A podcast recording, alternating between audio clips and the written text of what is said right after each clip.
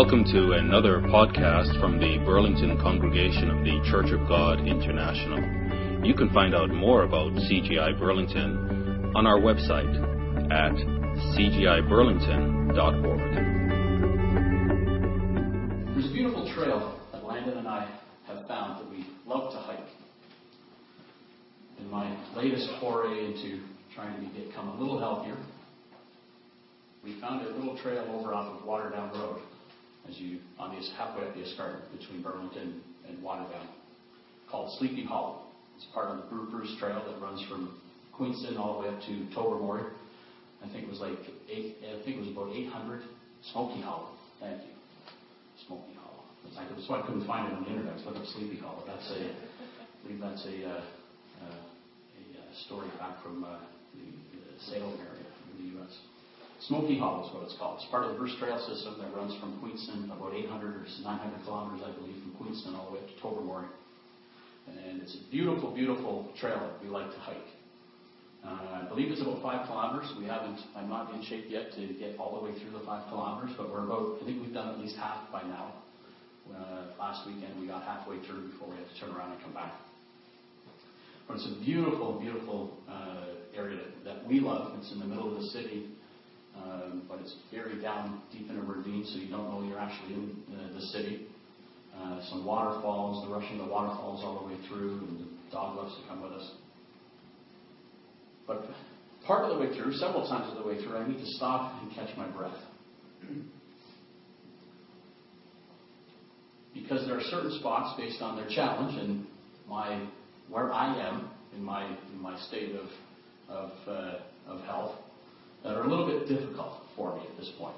I'm certainly getting better. Uh, the more we do it, the more uh, the more Landon and I get out there and, and I get in, in better shape. But there are certain spots that I'm forced to stop and catch my breath. Well, at first, it's a little unnerving to have to stop and wait a few minutes and catch your breath. It's actually a good thing. Because when I'm forced to stop and catch my breath, allows me to look into the future and see exactly how out of shape I actually am. It encourages me to continue getting into shape. The last time we went probably twice as far as we went the previous time. It also causes me to reflect on my journey thus far. I got a little bit further this time than last time. Remember, we couldn't get uh, the first time we tried this, we didn't get, get didn't get very far. It also allows me to allows us to pause and take in the surroundings, the rushing of the waterfalls, Every now and again, there's a train that goes by up at the top. The rustling of the leaves, listening for Mother Nature or our dog, or our dog chasing Mother Nature. And the rushing of the waterfalls and the, the river causes us to stop and enjoy the beauty of our surroundings. And of course, an opportunity to hang out and bond with my son. So being forced to stop and catch my breath while a reality check ends up being a very good thing. Allows me to focus on the past, the present, and the future all at the same time. As I reflect on the last nine months that we've been here in our little church family, I'm amazed, I am amazed at the spiritual meat that God has, God has been feeding us. Sometimes as I reflect, and I did this week as I was going through, because all of our messages are posted online, and forget all of them uh, that, that we've heard from Pastor Adrian, from Deacon Jan, from our, our visiting pastors that come that come through. Forget all that has been thrown at us in the last nine months. And when we stop and reflect and stop and catch my breath, spiritually speaking, I'm overwhelmed at all that has been thrown at us, all that God has thrown at us, and how much further I need to go in my quest to become the child that God wants me to be. This meat in due season is both satisfying, as we find it every Sabbath, and overwhelming all at the same time. Much like my reflections from the hikes I go on with Landon. It's beautiful, but some of the reason I stop and catch my breath is because I simply can't take it and I can't go anymore without pausing for rest. So when I think about all that I've learned, it points me back to one scripture from our Lord and Savior, which interestingly enough, I don't know that we've ever covered we might have, we might have once in a while. But it is essentially the underlying theme of all that we've been hearing about for the last nine months. So come with me to Matthew chapter 6, where Andrew took us during the, the scripture reading, Matthew chapter 6. And he read for us the last four verses. But let's go back to verse 19 and sort of get where, the, get where Christ was coming from in context. He was, remember, speaking to a group of Jews who, as we find out over the course of his ministry, were really satisfied with the here and now. And they were looking for a physical king to come and save them from the Romans that were oppressing them. So there was a lot of worry about the here and now. And he starts in verse 19 by saying, Do not lay up for yourselves treasures on earth, where moths and rust destroy, and where thieves break in and steal, but lay up for yourselves treasures in heaven, where neither moth nor rust destroys, and where thieves do not break in and steal. For where your treasure is, there your heart will be also. And he continues here talking about worldly wealth versus spiritual wealth. He continues with the lamp of the body is the eye.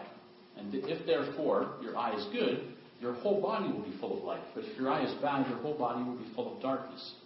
If therefore the light that is in you is darkness, how great is that darkness? And again, comparing the spiritual versus the physical, he continues saying, No man, no one can serve two masters. For either he will hate the one above the other, or else he will be loyal to the one and despise the other, because we can't serve God and man. Then he continues to talk about the worries of this life, which we all which we all are affected from day to day in this world. Therefore I say to you, do not worry about your life, what you will eat or what you will drink, nor about your body or what you will put on. Is not life more than food, and the body more than clothing? Look at the birds of the air, for they neither sow nor reap nor gather into barns, yet your heavenly Father feeds them. Are you not of more value than they? Which of you, by worrying, can add one cubit to his stature? So why do you worry about clothing? Consider the lilies of the field, how they grow. They neither toil nor spin, and yet I say to you that even Solomon in all of his glory was not arrayed like one of these. Now, if God so clothes the grass of the field, which today is and tomorrow is thrown into the oven, will he not much more clothe you, O you of little faith? And we know that Christ was trying to bring them along to realizing it wasn't about the physical here and now, but it was about this future life that God has in store for us. Therefore, he continued, do not worry, saying, What shall we eat? Or what shall we drink? Or what shall we wear? Don't worry about the necessities of everyday life. For after all of these things, the Gentiles seek those who are not followers of God. For your heavenly Father knows that you need these things. But you seek first the kingdom of God and his righteousness.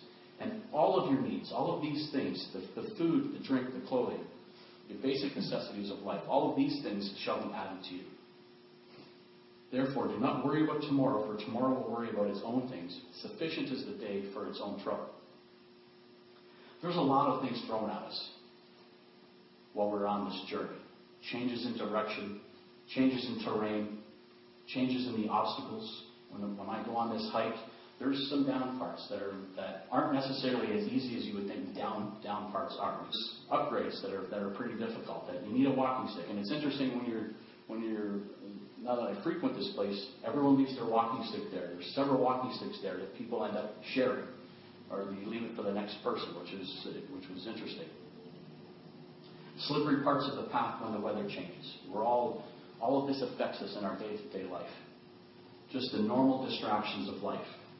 And again, as was brought out in, I think, in the opening prayer, about the gratefulness of having Sabbath, just to pause and, and stop. Because I'm, I'm sure your jobs and your lives are like mine, probably wouldn't stop until we keel over from stress or, or, or the end, which is when your body basically gives out.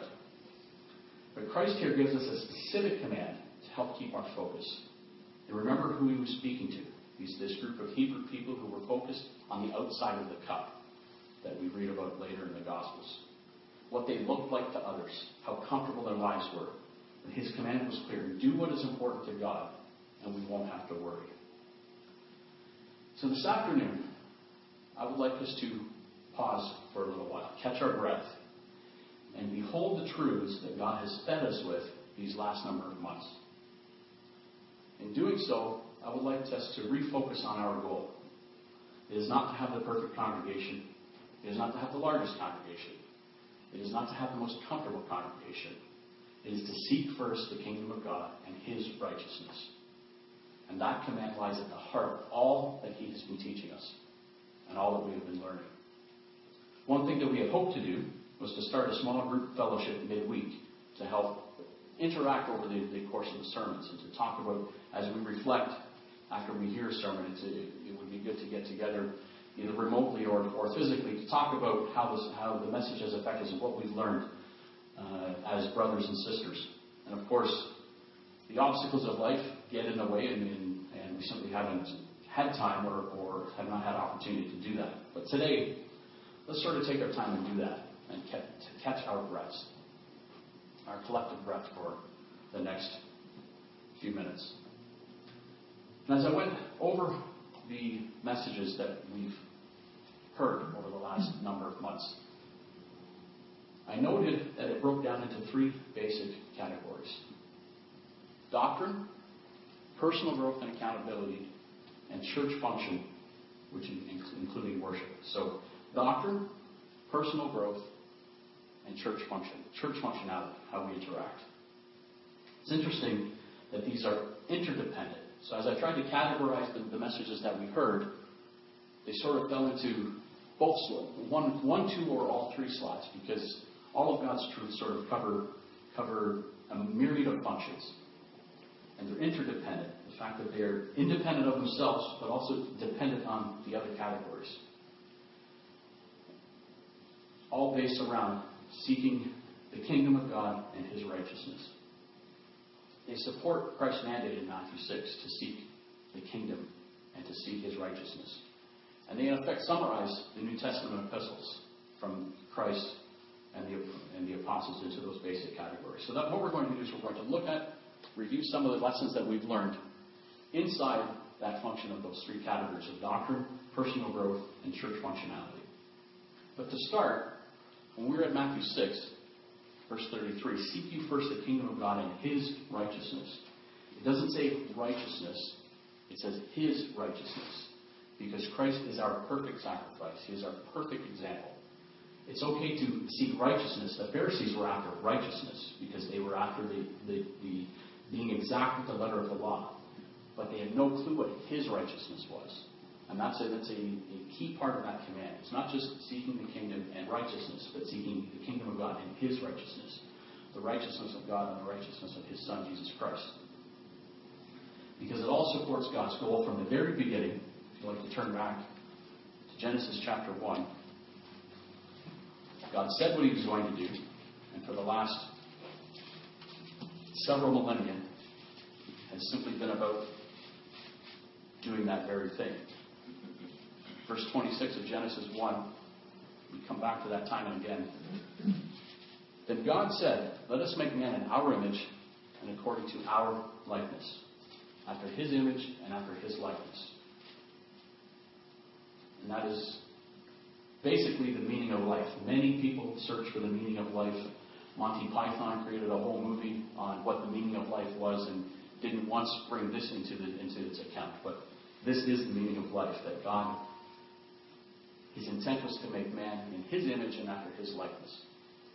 So let's start digging in to the first category and see what we've learned about doctrine. And I suppose that all we are taught is doctrine, because doctrine simply means teaching or instruction.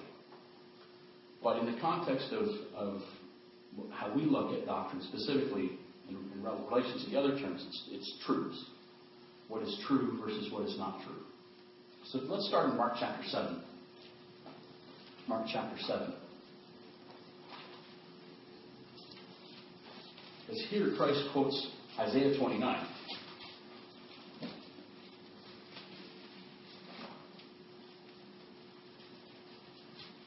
And he contrasts here true doctrine versus traditions of church leaders.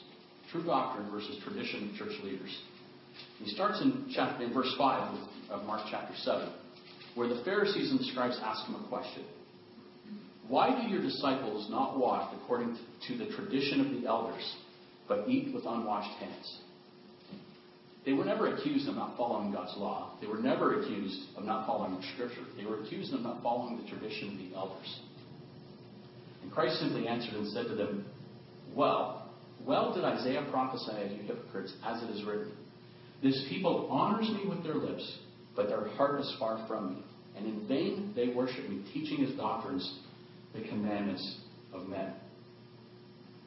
True doctrine versus tradition of church leaders. Now, tradition is not a bad thing if it falls under God's law. It's when tradition usurps God's law or comes outside of God's law that Christ had a problem. It wasn't tradition of itself, but their very question shows that they were not focused on true doctrine because they said, how come they don't follow the tradition of the elders? The tradition of the elders shouldn't have anything to do with it if the traditions of the elders fall under God's, God's way of life. This true doctrine, what Christ said here, teaching in vain do they worship, teaching his doctrines the commandments of men. True doctrine should form the basis of our teaching. And we won't be able to go into all the doctrines we've learned. We're simply going to, going to kind of catch our breath, stand up at the top of the mountain of God here, where where where, he, where we worship, sort of cast an overview, of what we've learned. So let's take a quick look at something. Let's look at the doctrine of Christ. That has been the one the heart of many of our messages. Romans chapter 13. Let's start there. Romans chapter 13.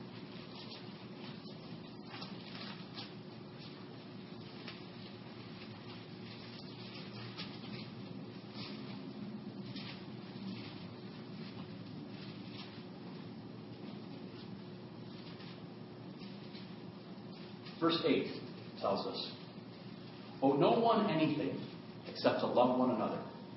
For he who loves another has fulfilled the law. For The commandments you shall not commit adultery, you shall not murder, you shall not steal, you shall not bear false witness, you shall not covet. And if there is any other commandment, are all summed up in this saying, namely, you shall love your neighbor as yourself. We know he's quoting Jesus Christ from his time here on this earth. And he says that love does no harm to a neighbor. Therefore, love is the fulfillment of the law. So when we first started, we heard about law and grace. And we're often taught that in, in other circles that there's law and there's grace. But when we read Scripture, and what we heard is that law and grace are not diametrically opposed. They're simply two sides of the very same coin. And when understood properly, law and grace meet. And where do they meet? Let's go to Revelation chapter 13. We're going to be flipping a little bit quickly here through some scriptures. Law and grace are not two separate ideas of faith. They belong together because law and grace meet. Revelation chapter 13 and verse 8. All who dwell on the earth will worship him whose names have not been written in the book of life of the Lamb slain from the foundation of the world. The sacrifice of Jesus Christ is where law and grace meet. They aren't two things, they are the same thing. So law and grace meet at the sacrifice of Jesus Christ, who is our perfect sacrifice. Matthew chapter 27. Matthew chapter 27.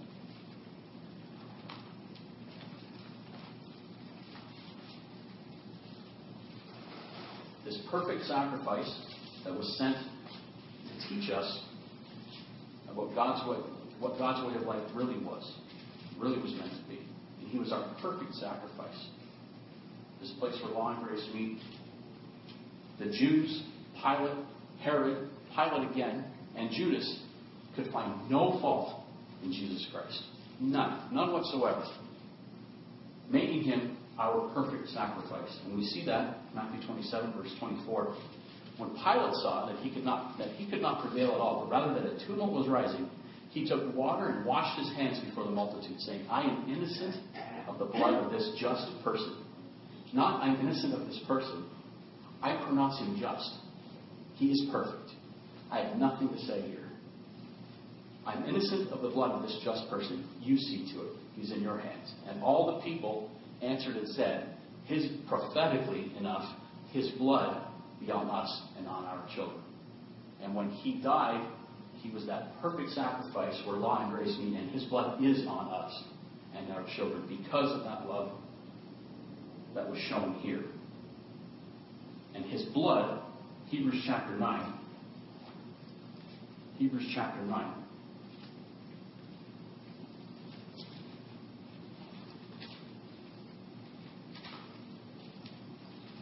His blood was this blood that was on us was required to move God's plan into its next phase.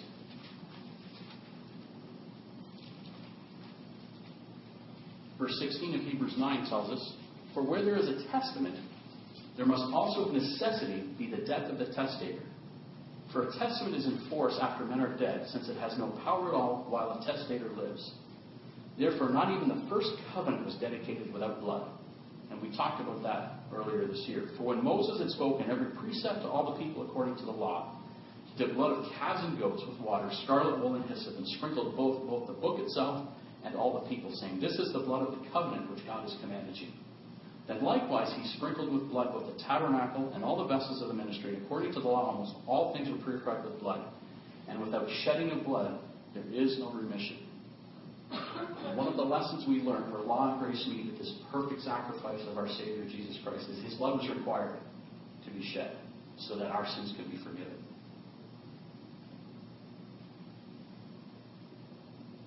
So that God's plan could move into its next phase, which we see in 1 Corinthians chapter 15. 1 Corinthians chapter 15.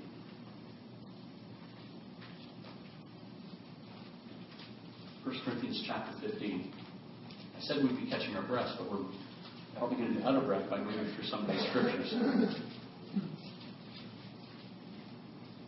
Verse 20, talking about the same Christ who was crucified, who had his blood spilled. Now, Paul tells us, Christ is risen from the dead and has become the first fruits of those who have fallen asleep. For since by man came death, by man also came the resurrection of the dead. For as in Adam all died, even so in Christ shall all be made alive. But, and here's the key to this plan of God, each one in his own order. Christ the firstfruits, after those who are Christ at his coming, then comes the end when he delivers the kingdom of God, kingdom to God the Father, when he puts an end to all rule and all authority and power. And continues on, and we know as we continue, when we take time to go through the rest of 1 Corinthians 15, we see that God stays in stages. The plan of God is in stages. And uh, Pastor Adrian wrote uh, the, this month's article where he talks a little bit about the plan of God. It came out yesterday for if you, if you have read it, if you got it yet. The monthly newsletter that goes to Burlington and Toronto. Uh, he wrote that article and talked about how the plan of God is in stages, that God isn't trying to save everybody now, but that he saves in each one in his own time. And that's okay. Not everyone is being saved right now, and that is okay. Because eventually everyone will get their opportunity for salvation. And all of this was covered in various messages from various speakers over the last nine months. Because God is the message giver, and his message is consistent. And we can see when we when we take a moment and, and review all that we've heard, it's the same theme walking through much of what we've heard. We go on and talk about this doctrine of Christ for ad, ad nauseum is the wrong word, but for, for uh, ad infinitum, I think would be the better term. But let's move on to another doctrine law and truth. Because once we have this sacrifice of Christ and we've accepted that, it becomes important that law and grace do meet. We have the grace that the shed blood of Christ offers us. Now there are some expectations of God to follow his way of life. And if we're being called now, truth becomes vital to our sustenance. Go with me back to Hosea, book of Hosea. The prophets, just following the major prophets in Daniel, book of Hosea chapter 4, we see what God thinks of truth and his people and their, their adherence to truth. Hosea chapter 4.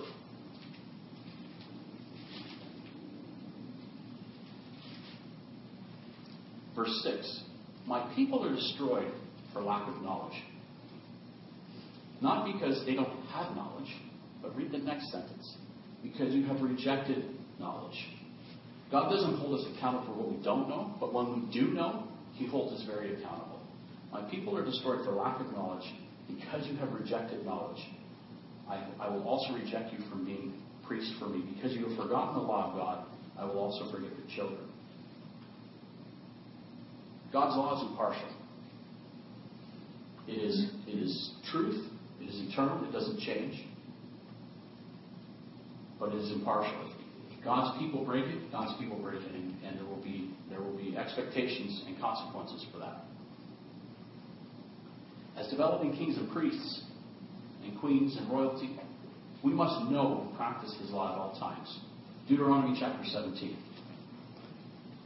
Deuteronomy 17.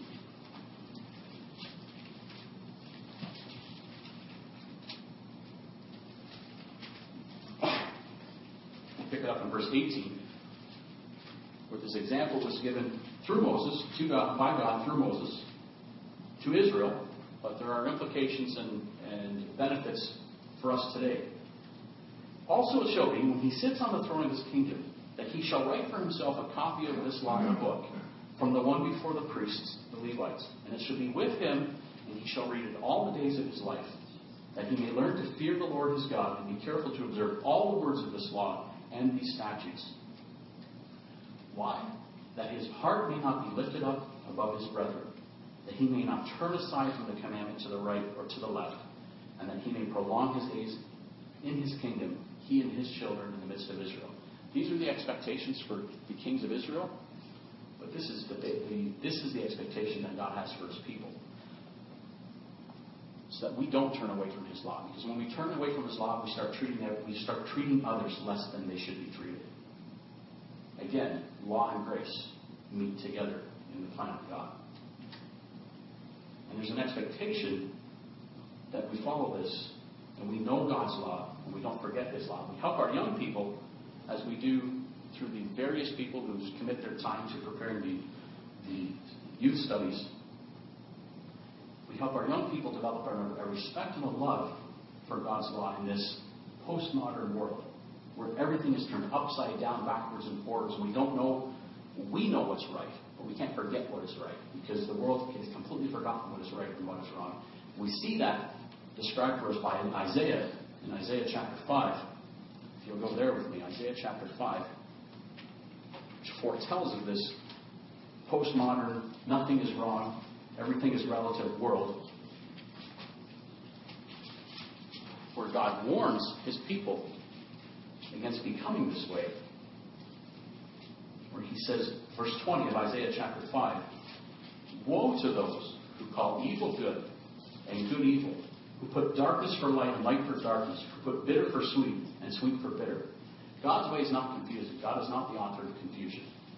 But when we adhere to God's law, when we have it written on our hearts, when we take it and, and, and appreciate it every day of our lives, we will not be faced, we will not be blown about when we hear something that sounds contradictory or, or, or intriguing.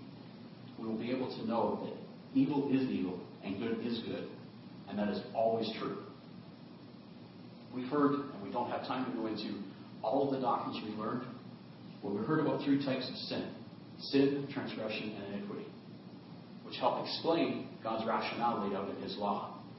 Why, when some people accuse, accuse God, the God of the Old Testament, of being either too tough or not consistent, we understand the three types of sin that help to explain and help to understand who God is. We heard about hell and death, and that there is no, that parable was simply a parable, and there is no hell or purgatory, but when we die, we die. We are sleeping, and we're waiting for the next part of God's plan. Much of the holy days were covered, baptism was covered, all of these various parts of doctrine that over the course of nine months, as I had gone through, it was, it was amazing me all that we had learned and that was sitting there. The next phase, the next area I'd like to look at is personal growth. Much of what we'll learn here, much of what God has given to us, accounts for how we can be better Christians, how we can be better children of God. And it starts in Philippians chapter 2. Philippians chapter 2.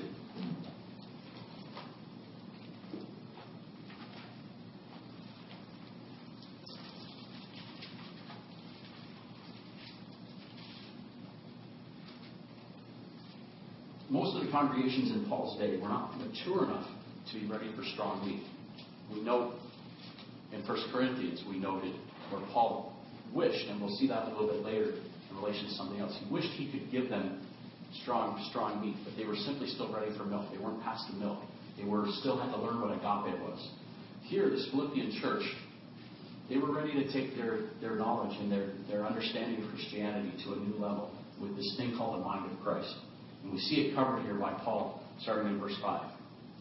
Let this mind be in you, which was also in Christ Jesus, who being in the form of God, did not consider it robbery to be equal with God, but made himself of no reputation, taking the form of a bondservant and coming in the likeness of men. And being found in appearance as a man, he humbled himself and became obedient to the point of death, even the death of the cross.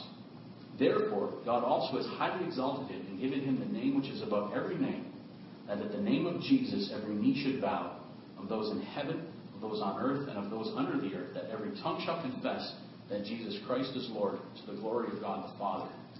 And here in this, this small uh, example here, which I believe was in, in the study was, was mentioned that it was a hymn, I believe. It was a song. That there's a whole lot of doctrine, personal growth, there's a whole lot of everything captured in what this mind of Christ is. And the Philippian church was at the state of maturity that they were ready to take their Christianity to the next level and become like, have the mind of Christ in them which now focuses right back to Genesis 1:26, where God said He would make them in their after His image and after His likeness, where we become a little more like Christ, and how we treat others, and how we see that Jesus Christ is the center of our salvation, and it's not it, it separates from God, it's not in competition with the Father, but all of that brings glory to the Father, all covered neatly and succinctly in this little passage here by Paul. And we certainly uh, were blessed to take apart this this book of the Philippians by, by Pastor Adrian through the course of sermons and Bible studies. And there was much to learn in that. Hebrews chapter 10. Hebrews chapter 10. As we put on this mind of Christ, it's incumbent upon us to understand what agape love really is. What agape love really is. Because if God is love, God is the source of this agape, we can't we can't perfectly put on this love of and by ourselves. We need community, and we'll get into that a little bit later as well. But as we start on this, we start on this this uh, personal growth and becoming better individuals. We see that here in Hebrews chapter 10, verse 24. Let us consider one another in order to stir up love and good works, not forsaking the assembling of ourselves together, as is the manner of some, but exhorting one another, so much more as you see the day approaching. And it's this, this dichotomy of trying to become better yourself by serving others. They become better, and in essence, you become better. And it's, a, it's an odd way that God's way works. And from that, from that sermon, as we work on ourselves, we ask, what can I do to inspire my brothers and sisters to a greater reward? And when we inspire others to a greater reward, our reward becomes greater. So we don't do it to get a greater reward. We do it because that's, that's just who we become. When we follow Christ, we jump into this way of life and we put on this agape. We do it because that's who we are, who we are becoming. And again, we're surrounded by this doctrine that guides our lives For the purpose is for us to become better, for us to become perfect, not as Christ covers in Matthew chapter 5, become perfect like our Father in heaven is perfect. And part of that, moving out from agape, is peacemaking. Ephesians chapter 4. Because we are a motley crew of human beings brought together with various pasts, with various afflictions, with various mindsets, with various points of view. And God asks that we come together and be one. That's, that's, that takes God's, that takes God's Spirit in us to be to, to come from individuals to become one. We see it as a microcosm in families and marriages and families, and we see that on a, a greater scale in the church. Ephesians chapter 4 and verse 1 tells us, I therefore, the prisoner of the Lord, beseech you to walk worthy of the calling with which you were called, with all lowliness and gentleness, with long suffering, bearing with one another in love, endeavoring to keep the unity of the Spirit in the bond of peace. As we read that, several messages flow, pop into my head that we've heard. There is one body and one Spirit, just as you were called in one hope of your calling, one Lord, one faith, and one baptism, one God and Father of all, who is above all, through all, and in you all. But this endeavoring to keep the unity of the Spirit in the bond of peace. Peace, being a peacemaker, having peace takes effort. Because it encapsulates all the other things we hear about. When we, when we want peace, when we bring peace to, to a group, agape has to be at the heart of it because we put ourselves second. We put the needs of others first. When we proceed into from peacemaking, from agape, once we have this agape as the foundation, we are ready for gifts. And we heard um, several weeks in a row this discussion about gifts. Let's go to 1 Corinthians chapter 12. 1 Corinthians chapter 12. We have this love of God. And we covered a little bit about that separately with the fruit of the Spirit.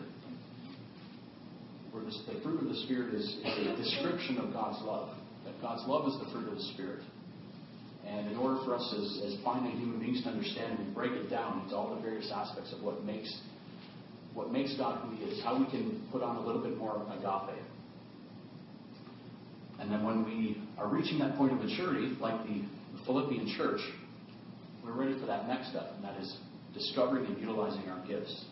Verse 4 of 1 Corinthians chapter 12 tells us there are diversities of gifts, but the same Spirit. Not everyone has the same gift but we all share the Holy Spirit. There are differences of ministries, but the same Lord. And there are diversities of activities, but it's the same God who works all in all. But again, here's the key. But the manifestation of the Spirit is given to each one for the profit of all. So as we come together, this motley crew of individuals with various paths that commit our lives to God, that, that learn doctrine, that, that get into the truth and start to change who we are and put on, put on God's Holy Spirit, accept His accept the sacrifice of Jesus Christ, learn how to worship Him through the holy days and all the various uh, points of doctrine that we learn. We develop this, this agape that, that should form the basis, uh, the foundation of who we are. We can then become malleable in God's hands and, and take His gifts as He's given to us that develop in us not to make ourselves look great, not to have the spotlight shine on us, but so we can serve each other. So that this motley crew can become a family. Here we see that described here for us. That the manifestation of the Spirit is given to each one for the profit of all of us. Because that's what makes a family. And again, as we mature, we're ready to use the gifts God wants us to build. They're a sign of maturity, but are completely for the service of others. And it's about glorifying God. We see that several times in Scripture. Otherwise, we're more in line with what the Corinthian church was like, more than what the Philippian church was like. And when we discover that, it's simply a time to circle back, as Paul did with the church in Corinth in chapter 13. That before we can, where he said, before we can even get into the spiritual maturity discussion about gifts, if we're not there, we need to circle back and tackle agape again. And that's not a bad thing when we realize it's just a reality that God is all about sticking with people all the way and giving them every opportunity to learn His way, to put on His way of life, to become agape filled Christians.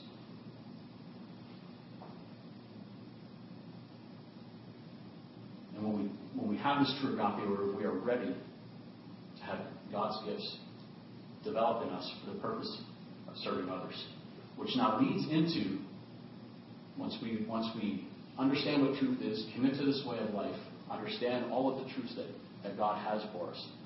We develop personally so that we are committed to this way of life. We now become part of a functioning church. We see that. Let's go back to Philippians chapter 2, where we were several months ago. Philippians chapter 2. When we studied this, we're shown something very interesting. And of course, we're not going to do justice to every message today. So there's a whole lot more as I'm pointing out these small points than what just we'll hear today. But before we get to chapter 2, let's go back to chapter 1 and see the introduction, which tells us that Paul wrote this to all the saints in Christ Jesus who were in Philippi with the bishops and the deacons. So church leadership was included, but the message was to the group as a whole. And in light of that, in light of the rest of the message, when we go to chapter 2 and verse 12, what we saw was, Therefore, my beloved, as you have always obeyed, not as in my presence only, but now much more in my absence, work out your own salvation with fear and trembling, for it is God who works in you both to will and to do for his good pleasure. And in this study of the book of Philippians, what we saw was, well, this initially, when you take out one verse and post it up on the bulletin board, looks like it's individualized. When we study the entire book, it's really a mature group that sees that they're part of this journey together that we work out our own salvation together. Because if, if you make it into the kingdom and I don't, not all of us get there, and that's that that that will be that won't be a good thing. But it will be great when we walk in together as a as a as a, family that has has built from the um, what I call the motley crew into this this nicely formed, functioning family that we work out our own salvation together, that we help each other along the way, that getting to God's kingdom, it's as important for me to see you in God's kingdom as it is for me to see me in God's kingdom. And that starts the basis of this interaction, that congregations are families that work together for the good of the whole. John chapter 13. Interspersed with this, this detailed study on Philippians was our study on the Greek word allelon, which was one another. And we see that learning how to interact by obeying the various commands of Christ and the apostles and how to treat one another. When we study that word one another, refer to a mutual reciprocity so that you can't practice those commands. And again, bringing in other aspects of, of messages that we heard on agape, when we heard that we can't we can't practice our agape by sitting up on this pole for 37 years all by yourself, but it must be practiced in a group setting. That obeying these one these one another commands requires that we do it together. It's impossible. It's, it's impossible by definition to obey those commands by ourselves. And here we, we just take one glimpse at one of these one another commands from Jesus Christ himself in verse 34 of John 13. A new commandment I give to you that you love one another, as I have loved you, that you also love one another. And by this, all will know that you are my disciples, if you have love for one another. And there's that love again. There's that understanding of what true agape is, and how it's important that, in light of Philippians 2 and all some of the other scriptures that we heard on various weeks, all driving together that we do this together, that we figure this out together, that this is, we are a family. And we see that command 30 different, 32 or 30 different verbs, different commands in various points in Scripture. And all positive and all of them edifying. Acts chapter 2. When we have that as a basis, when we understand that we're in this together, that we are here to lift one another, lift one another up, not put one another down. It's then that our fellowship becomes a family. And we, we, we spice in what we see here in the initial church with this hospitality. We see that in verse 40 of Acts chapter 2, after Peter's magnificent sermon where he covers all that he did, the, the history of Israel, and 3,000 souls were baptized, committed themselves that day. With verse 40, with many other words, he testified and exhorted them, saying, Be saved from this perverse generation.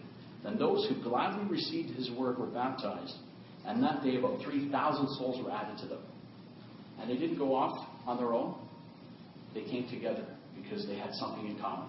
And they continued steadfastly, not haphazardly, not half heartedly, steadfastly in the apostles' doctrine and fellowship, truth and functionality, and the breaking of bread and in prayers. Then fear came upon every soul, and many wonders and signs were done through the apostles. Now all who believed were together and had all things in common, sold their possessions and goods, and divided them among all as anyone had need. So continuing daily with one accord in the temple, and breaking bread from house to house, they ate their food with gladness and simplicity of heart, praising God and having favor with all the people. And to that, this was became a mature congregation like Philippi, where God could add to the church daily those who were being saved. So when we commit our lives in baptism, when we devote our lives to truth, we realize we need to put on this agape, put on the essence of who God is.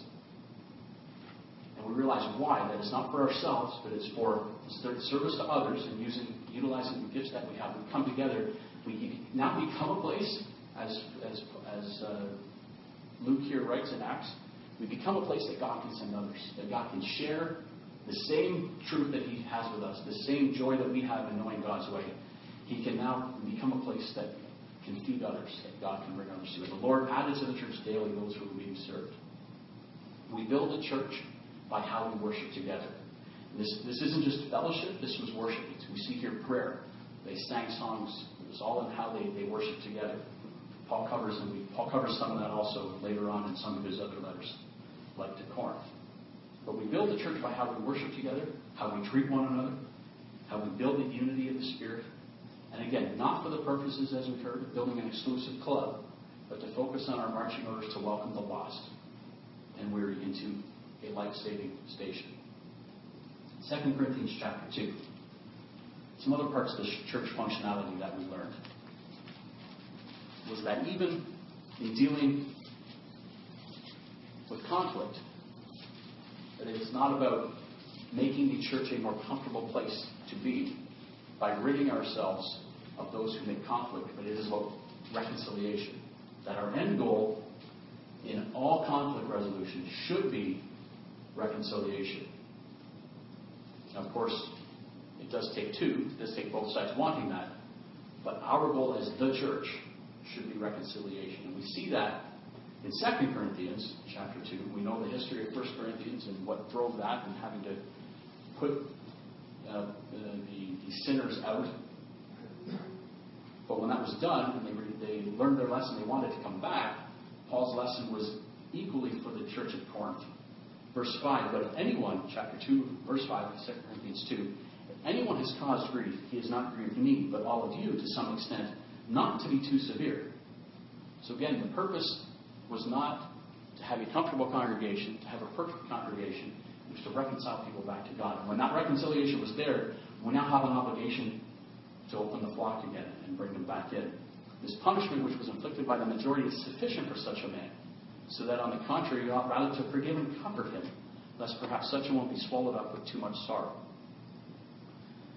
So again, as, as we become more functional as a family, we learned about conflict resolution and how, how intricate of an example Christ provided for us in Matthew chapter 18. And when put all together, we consider all of these, these different items of church functionality and stuff that we won't cover here today. But we talked, we talked extensively about the roles of women. We learned that perhaps what we had thought wasn't entirely what, the, what, we, what the Bible does say about the role of women in the church. The role of elders, the role of, the, of gifts in the congregation, the conflict resolution. We take all of that and we, and we match that up on the basis of the other uh, foundation of doctrine and personal growth that we, that we talk about. And we see that we can move from, let's go to 1 Corinthians chapter 3. As a family, we have this example here in 1 Corinthians chapter 3. Verse 1, this was one group that Paul wrote to. The same Paul, two different groups. I, brethren, could not speak to you as spiritual people, but as to carnal, as to babes in Christ. I fed you with milk and not with solid food. For until now you were not able to receive it, and even now you are still not able. When we take in all that we've learned and see what a, what a common thread that is woven through all that God has taught us, we move from, we see this example, and we see the example back in Philippians. That is the example that should be our goal. Philippians chapter 4, we saw Paul described this group of people as how we hope and pray we could be described. Therefore, my beloved and longed for brethren, my joy and my crown, stand fast in the Lord, beloved. Just back up a few pages to chapter 1. Because Paul was full of compliments for this group. I thank my God, verse 3 of chapter 1, upon every remembrance of you, always in every prayer of mine, making request for you, all with joy, for your fellowship in the gospel from the first day until now, being confident of this very thing, that he who has begun a good work in you will complete it until the day of Jesus Christ. That would be fabulous. The Apostle Paul could write that about us. But when we see how doctrine, personal growth, and church functionality all meld together to form the family that we have here.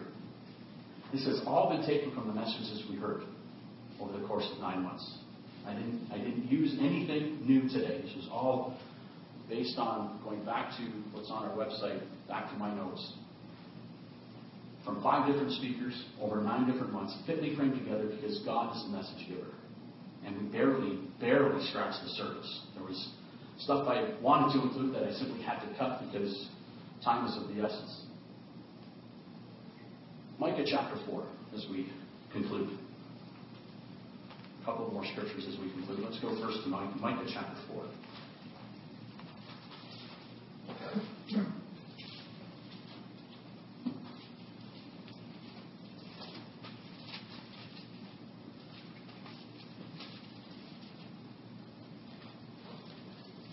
This, magnific- this magnificent imagery here points to a time when all people will be offered the same blessings we have. Matthew, Micah chapter 4, verse 1. Now it shall come to pass in the latter days that the mountain of the Lord's house shall be established on the top of the mountains, and shall be exalted above the hills, and peoples shall flow to it. Many nations shall come and say, Come, let us go up to the mountain of the Lord, to the house of the God of Jacob. He will teach us his ways we shall walk in his paths. For out of Zion the law shall go forth, and the word of the Lord from Jerusalem. There will come a time when everyone will be offered an opportunity for a safe place to worship, with people of like mind, learning God's ways and building the family of God one week at a time. David said, however, in the 122nd Psalm, David said, that he was glad when they said to me, Let us go into the house of the Lord. Our feet have been standing within your gates, O Jerusalem. Jerusalem is built as a city that is compact together, where the tribes grew up, the tribes of the Lord, to the testimony of Israel, to give thanks to the name of the Lord. For thrones are set there for judgment, the thrones of the house of David. Pray for the peace of Jerusalem. May they prosper who love you. May peace be within your walls and prosperity within your palaces. For the sake of my brethren and companions, I will now say, Peace be within you, because the house of the Lord our God, I will seek your good. It is a privilege to come into the house of God each week. Let's not take for granted what he, what he is teaching us. It is not Pastor Adrian. It is not Deacon Jan. It is not me. It is not Pastor Watson. It is not Pastor Ramakan. We're simply the vehicles for his teaching. But it is amazing to behold what God is teaching us. These are not one off experiences that we come to once a week and then put our, our things away, but the things that we need to return to and reflect upon throughout our journey. Smoky Hollow is a quiet place that I have found has provided a place of solace, a place of reflection, a place of personal improvement, and a time to bond with my son. Much like this congregation that we've been blessed with. A place of solace, place of learning, a place of personal improvement, and a time to bond with family. When I pause to catch my breath once in a while, I stand in awe of the view. I'm amazed at how far God has brought us along, and I'm excited for the places we have yet to go. This has been a podcast from the Burlington congregation of the Church of God International. We hope you are blessed by it. To find out more about CGI Burlington, visit our website at cgiburlington.org.